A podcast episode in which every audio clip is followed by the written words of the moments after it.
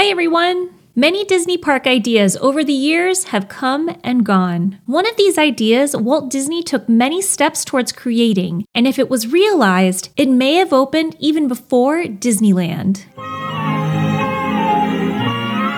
For decades prior to the creation of Disneyland in 1955, Walt Disney had thought about ideas for an amusement park that he would like to create that would be clean, include Disney characters in their storybook lands for guests to meet, and have kid sized attractions and amusements. Walt felt that tourists would come to Hollywood, but they wouldn't have anything to see, saying that even if they came to the Disney studio, there really wasn't much to see at all. By 1948, Walt wrote an inter-office memo for an idea he was calling Mickey Mouse Park. Keeping in mind popular amusement parks that he had visited over the years, fairs, and the local Griffith Park where he would take his daughters, he wanted Mickey Mouse Park to take all the elements that were great about those other venues, like lush greenery, and include even more elements that they don't have. So Mickey Mouse Park would become a draw for tourists. He wanted to use spare acreage near the studio to build the park, even getting in contact with the city of Burbank to inquire about using some of the land under the Parks and Rec department. Some of the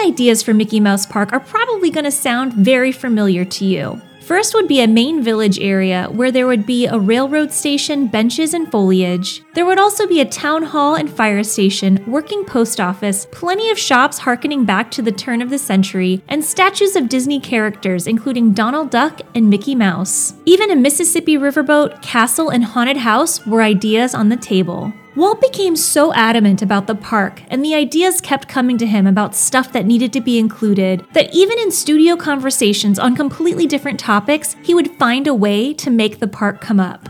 So, with an endless stream of great ideas to include in Mickey Mouse Park, what happened? Financing the venture proved prohibitive. The studio suffered a major blow to their income during World War II and was still in the midst of recovery in the early 50s. The city of Burbank, where the studio and proposed land acreage was located, was also not convinced of the venture, feeling that it would be like carnivals at the time that were not clean and generally out to scam visitors. But despite this, it's said that Walt wasn't so bothered by the outcome of Mickey Mouse Park, because his persistence convinced his brother Roy, who was in charge of the financials of the studio, that it wasn't a fleeting idea, and ultimately it helped pave part of the way for a dream park like Disneyland to come to life.